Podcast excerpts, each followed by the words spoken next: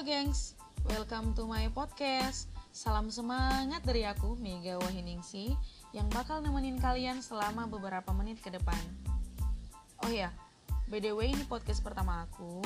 Jujur, masih banyak-banyak belajar Tapi nggak apa-apa, it's okay. Semua berawal dari belajar ya kan teman-teman?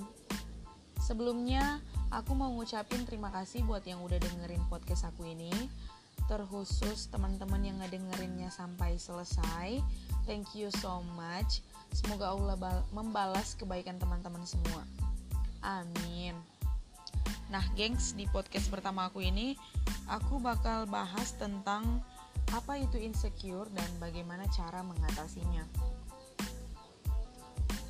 Insecure adalah istilah untuk menggambarkan perasaan tidak aman yang membuat seseorang merasa gelisah, takut, malu, hingga tidak percaya diri.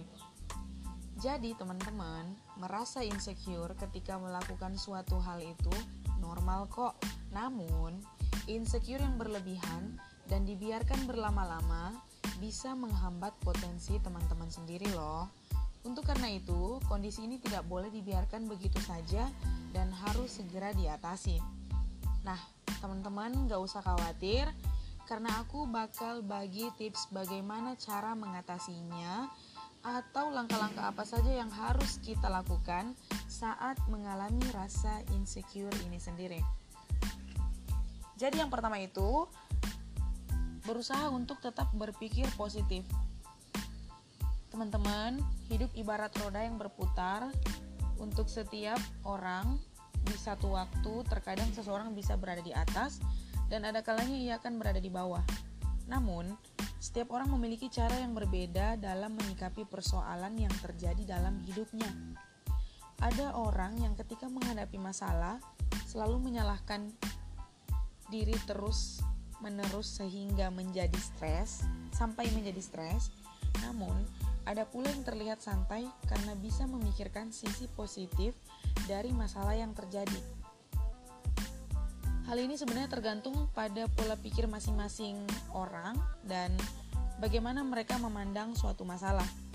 Nah, jadi cobalah untuk terus berpikir positif tentang apa pun yang terjadi dalam hidup hidupmu.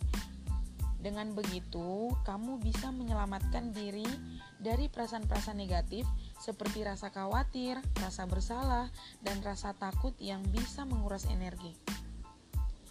Yang kedua yaitu berhenti menyalahkan diri sendiri. Melawan pikiran negatif memang tidak mudah, namun jika dipaksakan, kamu akan terus dihantui rasa cemas, bahkan sampai menyalahkan diri sendiri. Ingatlah bahwa kamu bukan satu-satunya orang yang pernah melakukan kesalahan, semua orang pasti pernah berbuat salah, teman-teman.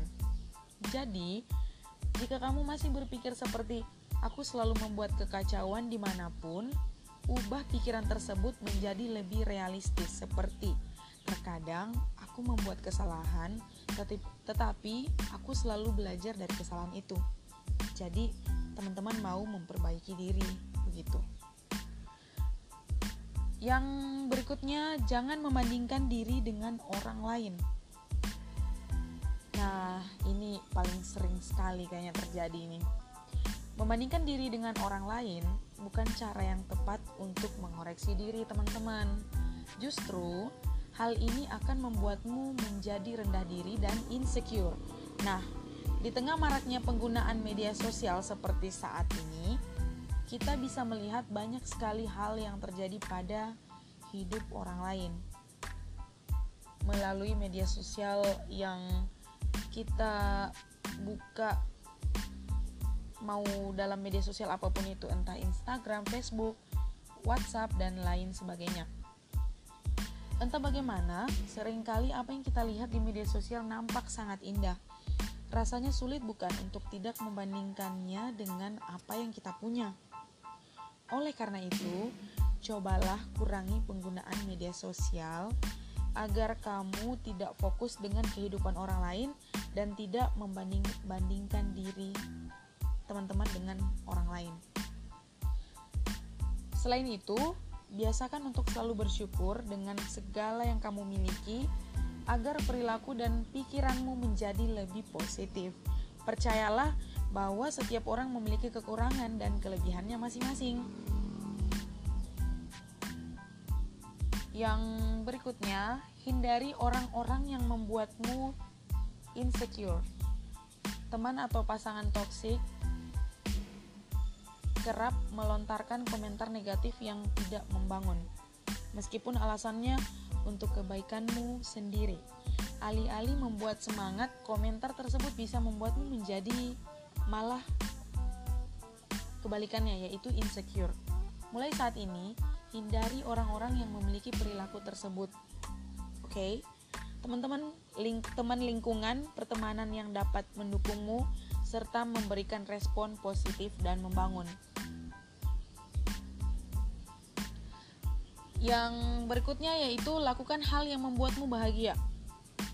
Cobalah untuk lebih fokus pada hal-hal yang dapat membuatmu bahagia dan melupakan rasa insecure kamu bisa memanjakan diri dengan mungkin perawatan spa mungkin di salon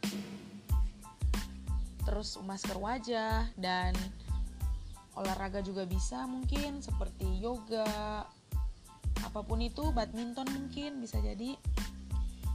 Kemudian mempelajari skill baru juga bisa dan membantu orang lain yang lagi kesusahan juga dapat membuat membantumu merasa bahwa dirimu dan semua yang kau miliki sekarang sudahlah cukup apa adanya. Jangan lupa untuk selalu menjaga kesehatan tubuh dengan berolahraga secara teratur dan mengkonsumsi mengkonsumsi makanan bernutrisi. Kedua cara ini juga dapat memperbaiki moodmu dan tentunya membuat kondisi fisik serta penampilanmu lebih baik sehingga kamu bisa lebih percaya diri. Meski tergolong normal, Perasaan insecure tidak boleh dianggap sepele dan dibiarkan begitu saja, teman-teman. Hal ini karena rasa insecure bisa berdampak buruk bagi kehidupan sosial serta kesehatan mental kita. Jika memiliki perasaan insecure, cobalah terapkan tips-tips yang barusan saya sebut. Saya jelaskan. Namun, bila rasa insecure tersebut tidak kunjung hilang, sebaiknya teman-teman konsultasikan ke psikolog agar teman-teman bisa mendapatkan saran serta bimbingan yang tepat untuk menghadapi perasaan insecure ini. Apalagi di saat pandemi yang sekarang ini lagi lagi hangat-hangatnya kita dengar kata insecure ini. Jadi it's okay teman-teman, semua orang pasti punya kelebihan dan kekurangan masing-masing. Jadi marilah menghargai diri sendiri dari sekarang. Marilah mensyukuri apa pun itu dan kurangilah mengeluh, perbanyak bersyukur dan semoga kepercayaan diri kita ditambahkan lagi ins rasa insecure kita dikurangi dan tetap semangat teman-teman pasti bisa. Mungkin sekian dari saya. Podcast saya kali ini. Nanti insya Allah kita ketemu lagi di lain waktu. Terima kasih sudah mendengarkan. Assalamualaikum warahmatullahi wabarakatuh. Belajar tapi nggak apa-apa it's okay